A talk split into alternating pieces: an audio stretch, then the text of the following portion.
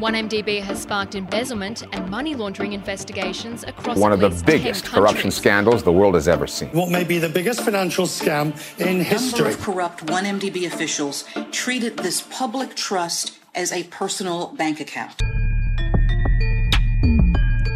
Follow us as we bring you into the courtroom where the biggest financial scandal in Malaysian history is being heard.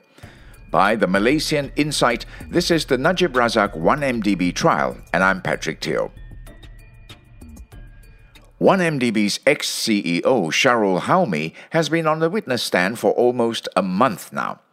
Over and over again, we have heard him testify about how he had wholeheartedly trusted Casey Tang, Jho Low, and most of all, Najib, because he believed that they only had the best of intentions. But as the saying goes, the road to hell is paved with good intentions. And Shahrol said today that if he could go back in time, he would immediately call it quits. Last week, Shahrol told the court that he had thrown caution to the wind because, in his mind, Najib and 1MDB were synonymous. And whatever the former PM desired for the state fund, Shahrol needed to get it done. We also heard about a joint venture between 1MDB and PetroSaudi Holdings Cayman Limited. How the state fund was able to put up just 1 billion US dollars into the JV, which was less than the agreed amount because PetroSaudi had contributed more than it was supposed to. The problem was, PetroSaudi's contribution was largely made up of assets. Assets that eventually turned out to be nothing more than a farce. And this, it seems, is just the tip of the iceberg. Today, with Shahrol back on the witness stand for the fourth week, Najib's lawyer, Shafee Abdullah, continued his cross examination, starting with that 1 billion US dollars 1MDB had agreed to pour into the JV. As we heard previously, the money was split two ways when it was moved out of 1MDB.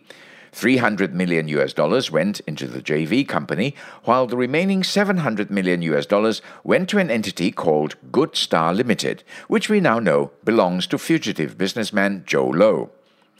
Now, this splitting of the funds was not authorized by 1MDB's board of directors.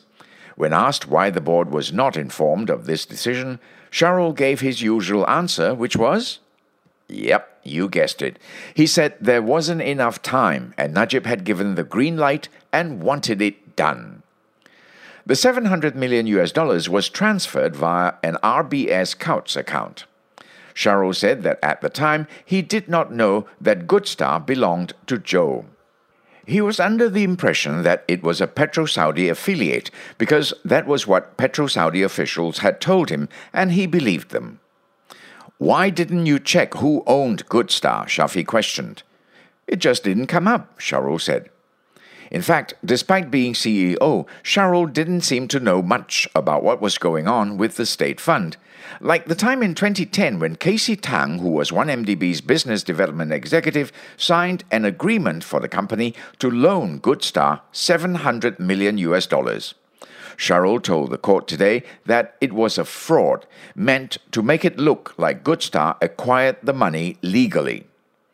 However, the witness reiterated at the time he only did what he was asked to do and entrusted the rest to Casey and Jho with the assumption that they had run it by Najib. He said that the truth only came to light for him when the MACC revealed it in 2018. If you could go back in time, would you trust these people? Shafee asked. If I could go back in time, I would have quit my job, Shahrol replied.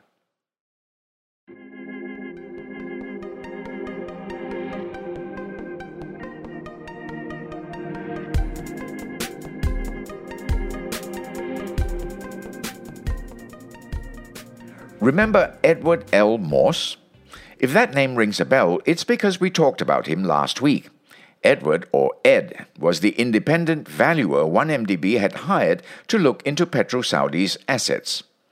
Well, Ed did not do a great job, and maybe it wasn't even entirely his fault. You see, it was agreed between him and 1MDB that his job scope would not include verifying ownership of the said assets, nor did it require him to go on site visits.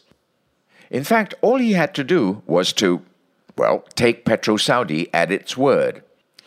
Given the crummy job Ed did, in normal circumstances, a second valuation would be called for, right? Well, these were clearly not normal circumstances.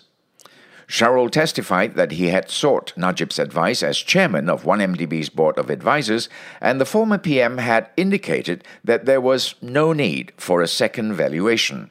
Therefore, no second independent valuer was engaged. As Shahrol said this, Najib could be seen watching intently from the accused dock and shaking his head as if in disagreement. The witness said that he felt like he had a fiduciary duty to Najib, and by extension, to 1MDB. While there was no documents to formalize it, Shahrol said he felt this way because he was in 1MDB's upper management, and all the upper management were appointed by Najib. Shafee pointed out that by law, Shahrol, as CEO, had a fiduciary duty to the company and not to its shareholders. The lawyer said that by not understanding the basic principles of company law, the witness had messed up his own role as 1MDB's CEO. Perhaps I did not know the law and followed Najib, Shahrol admitted. Before wrapping up his cross examination for the day, Shafee referred to a meeting minute dated October 16, 2009, which named Najib as chairman of 1MDB's board of advisors. The witness said the minutes were prepared by Jho. Jolo seems to know what the Prime Minister wants to say, Shafee commented. Yes, interesting, isn't it? Shahrol replied. Jho was the mirror image of the Prime Minister, the witness added. And with that, the court was adjourned for the day, and the trial will resume tomorrow morning.